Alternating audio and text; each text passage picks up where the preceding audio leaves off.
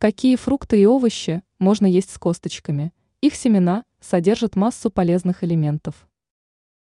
Избавление от косточек в процессе поглощения фруктов и некоторых овощей является нормальной процедурой. Есть люди, которые не стесняются есть дары природы прямо с косточками, так как считают, что в зернах есть польза. Кто из них прав? Давайте разберемся, какие косточки могут принести пользу для нашего организма. Важно понимать, что у некоторых людей есть определенные противопоказания, и лучше в таких случаях советоваться с врачом. Какие фрукты можно есть с косточками? Вот несколько примеров. Цитрусовые.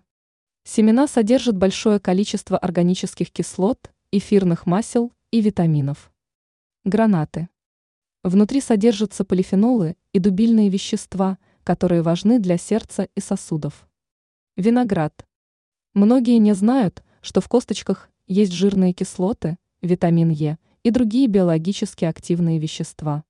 Арбуз. Помимо других полезных веществ, в семечках содержится аминокислота цитрулин. Абрикосы, сливы, вишни, черешни и персики. Семечки этих плодов лучше не есть из-за наличия амигдалина, который в организме высвобождает соли синильной кислоты.